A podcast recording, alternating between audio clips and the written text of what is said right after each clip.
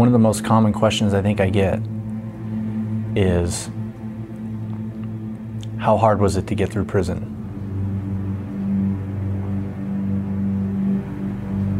Not very hard. The hardest thing for me was being homeless. Like when all your friends are gone, your family's not around, and all you have is a drug addiction and a needle that goes in your arm and the drugs that take away the feeling that you've been running from for years, but by that time for only minutes at a time, it seems. That was hard. Feeling hopeless, that was hard. Full of guilt, full of shame, depressed to the point that committing suicide or not waking up was a daily option. That was hard. And I didn't think I was coming back from that.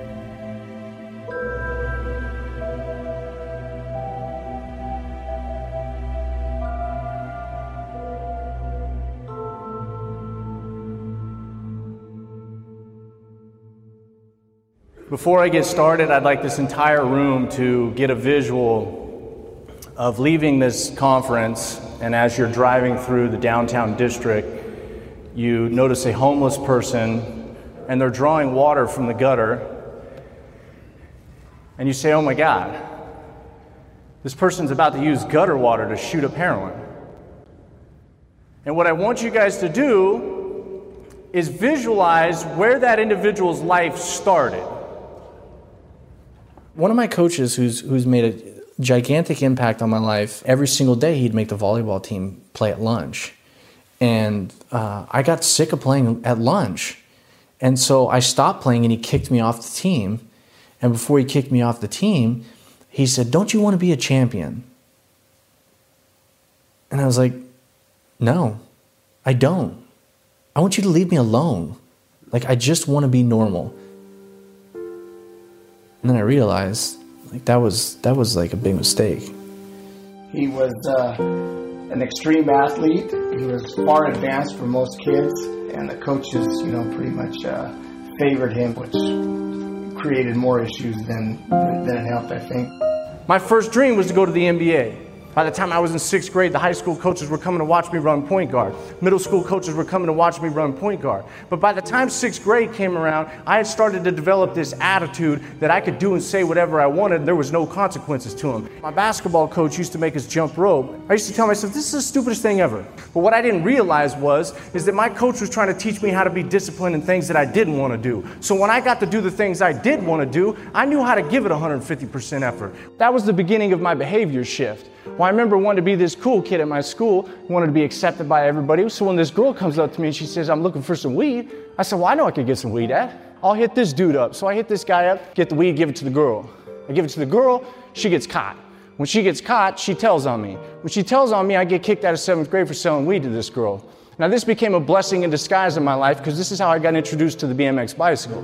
By the time I was a sophomore in high school, I reached the expert level. My junior year, signed a three year contract with Fox Racing. My senior year, I touched down on the BMX Racing magazine cover, the largest BMX racing publication in the world. My senior year, I was ranked number one in the country. My senior year, everybody would have said, Hoff's gonna be successful.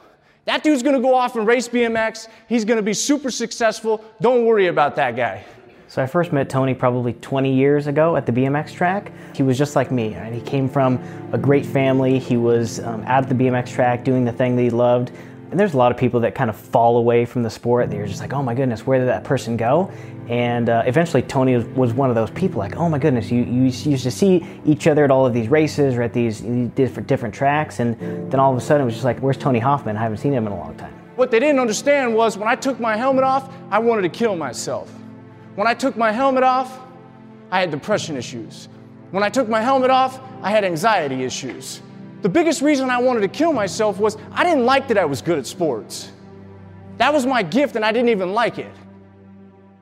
When I put my gift away, I started going to parties, hanging out with my friends, seeing people smoking weed and drinking, smoking weed and drinking. And I remember telling myself, I'll never smoke weed. I don't need to drink, but I know this. The more I went to parties, the more I wondered. The more I went to parties, the more I wondered.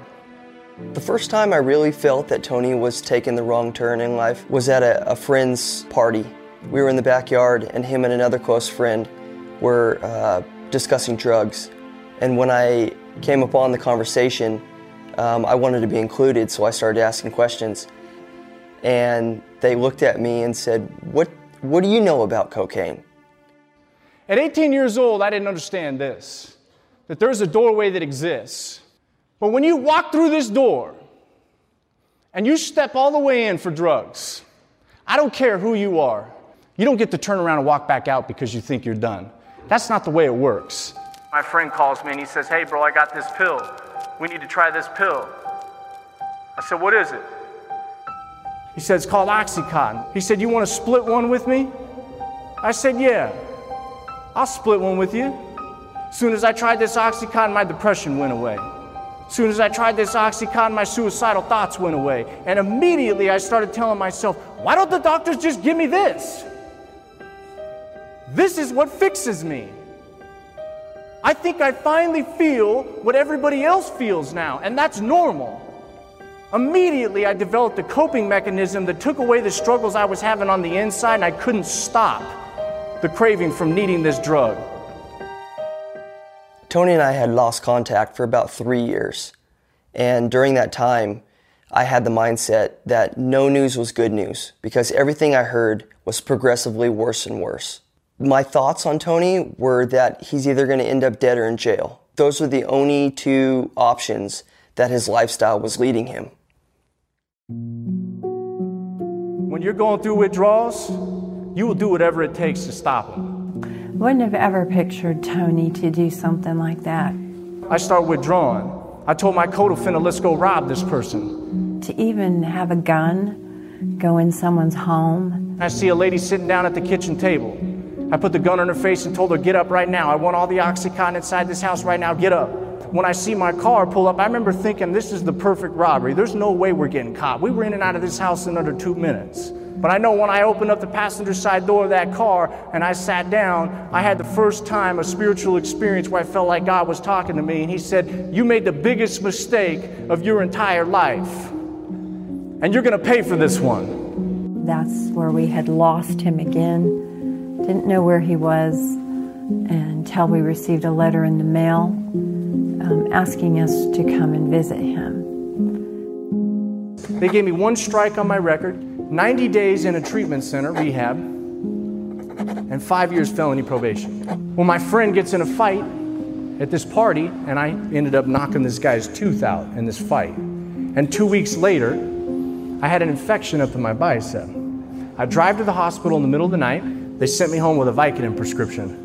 My mom says, I'm going to give you these pills, one pill every four hours, just like the bottle says, because you're a drug addict. My mind said, wait for your mom to leave the keys out, steal the keys, open up the closet, and steal that Vicodin prescription and leave. So I walked out of my room at midnight. I walked to the closet. I reached to the top. I grabbed this Vicodin bottle. I turned around. I set the alarm off to my family's house at midnight, and I ran down the street. I had no idea where I was going to go or what I was going to do. The only thing I know is that my mind said I needed those pills and I had to get them. And for the next two years, my life would spiral out of control. Normally, this right here is all filled with people with tents and homeless people living. And by the time I was using, using the needle, I couldn't afford the pills anymore, and I got hooked in heroin. This is where I ended up, right over here. This is right over here, man. There was a guy right underneath that bridge back there that came every single morning like clockwork, and you could buy dope from him. And I got I got shown that, and when I got shown that, it was like a new way. It was like a new life to my addiction. To be able to buy this dope that for 10 bucks would get me the same thing that 20 to 40 bucks would get me with the pills. And it was just, you know, over here you're you're you're risking a lot because it's dog eat dog. You know, if these people don't like you, they're just going to get you and take you out. If my life hadn't cleaned up, this is where I was going to live until I died, that's for sure.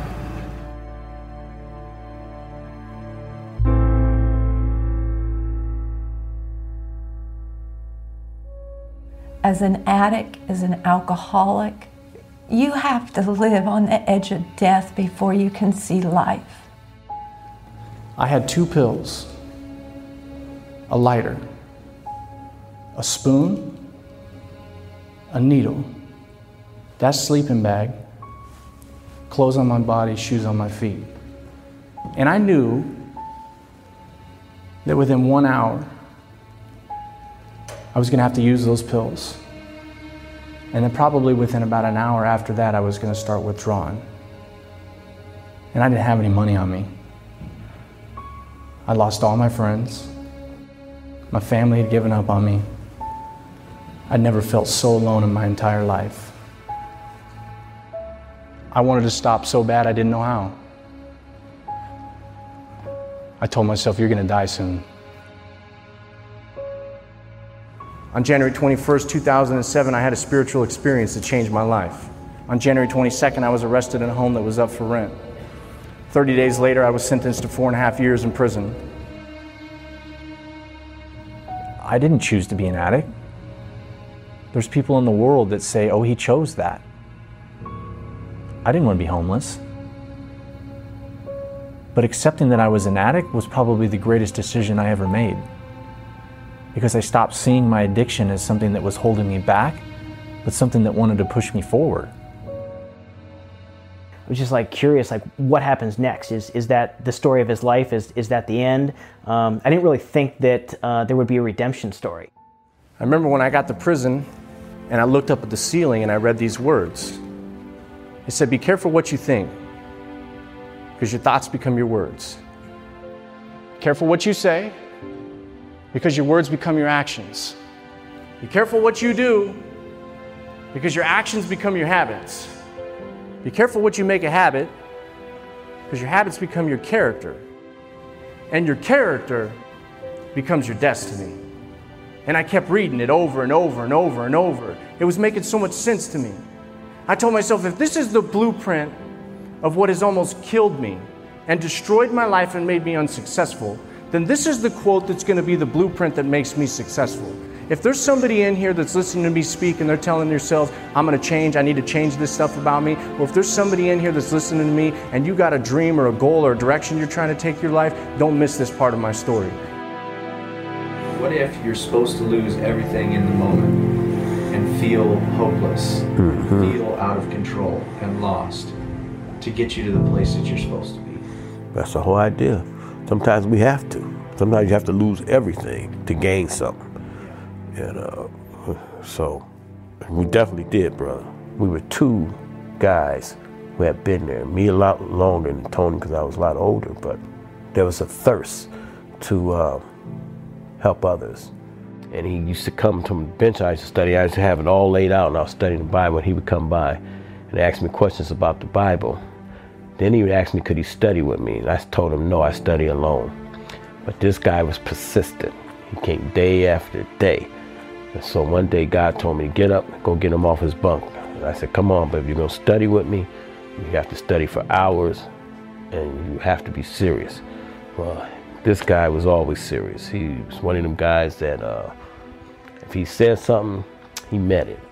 I've never seen a person selflessly give themselves the way he did to me. He did it because I truly believe he saw something in myself and my willingness to learn, and he poured into that. And because he poured into that, I am who I am today. He was definitely dedicated to what needed to be done. Everybody's turning point is different in life. For some, it might be treatment, for others, it might be incarceration. For me, it started in a prison cell. You know what I'm saying? When I was in prison, I told myself, You are in the best place you've ever been in your entire life. I remember I sat at the corner of the yard at Tehachapi State Prison and I said, You are in a top secret training grounds right now. Preparing to get on your bicycle to race professionally, preparing to become a public speaker, preparing to go to the Olympics, preparing to start a nonprofit organization for kids, said it all when I was in there. And I said, This is the first step to you getting there. But I didn't know how I was going to go from a prison cell to the Olympics. But I learned this really valuable life lesson. If you can be trusted with little, you'll be trusted with much. And so I told myself, I need to learn how to do a lot of insignificant things that people think aren't that big of a deal, like brushing your teeth, but they're actually a really big deal. It depends on how you look at them. So I told myself, I'm going to learn how to brush my teeth, but I'm going to treat brushing my teeth like it's going to the Olympics. Then I learned how to make my bed, and I told myself while I was making my bed, I'm going to the Olympics. Then I learned how to organize my stuff, and every day I started organizing my stuff, I told myself I'm going to the Olympics. Every single day I started doing these things, then I started learning how to train hard physically, training for BMX, even though I wasn't going to get to touch my bike for two years.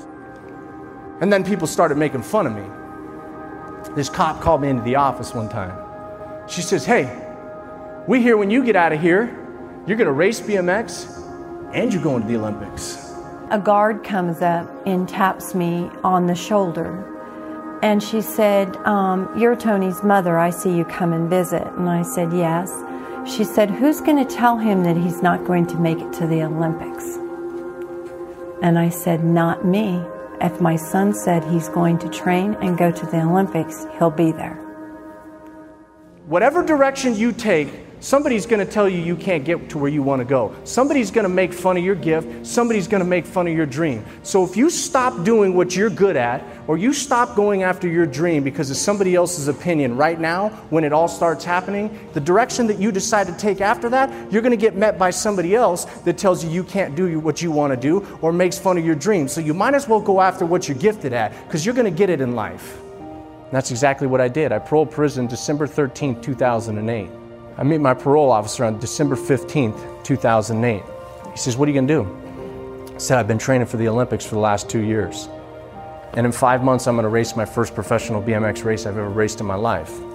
And he said, Who brought you here? I said, My mom did. He said, Where's she at? I met Tony's mom and I let her know that I thought that Tony was absolutely full of shit. He had an opportunity to continue to empower me, and he didn't take it. And he should have, because five months later, I raced my first professional BMX race I'd ever raced in my life. I took third place.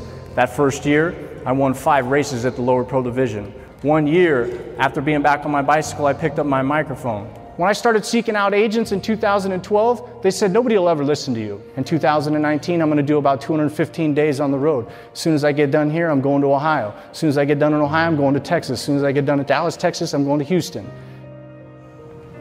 And in 2016, in July, I got a phone call from my top female athlete, Brooke Crane. She said, Pack your bags, Hoff. You're going to the Olympics.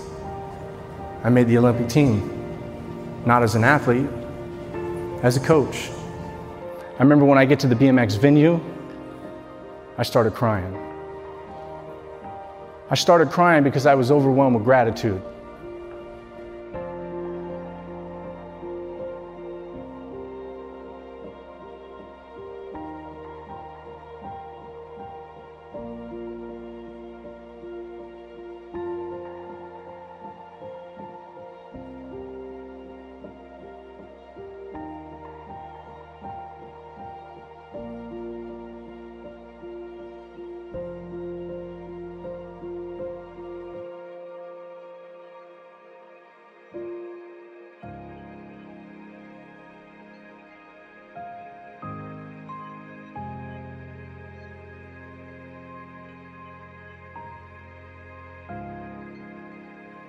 And so for my life today, I have the community's weight on my shoulders.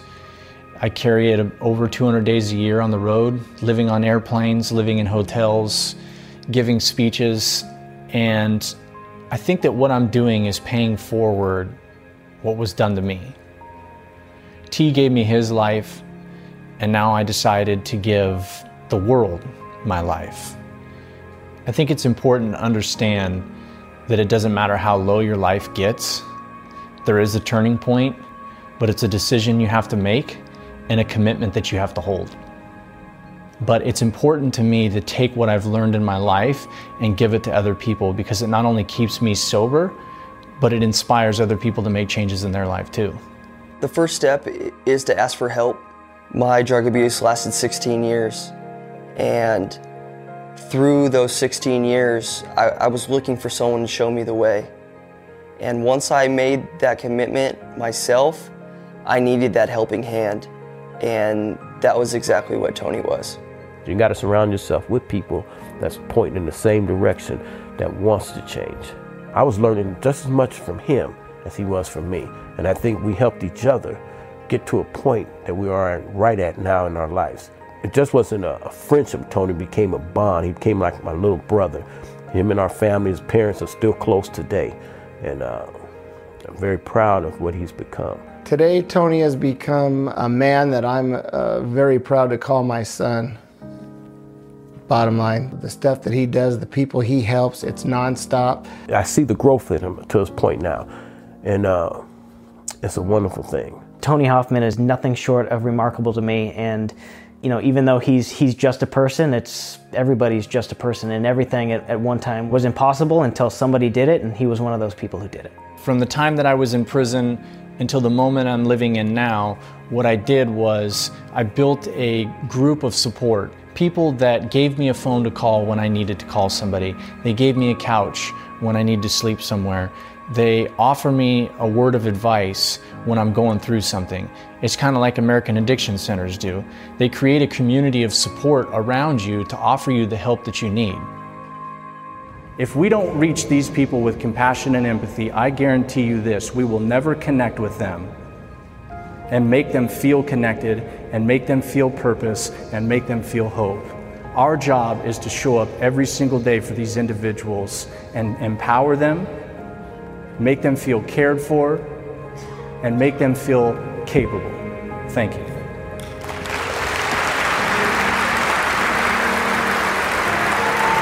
Thank you. Thank you.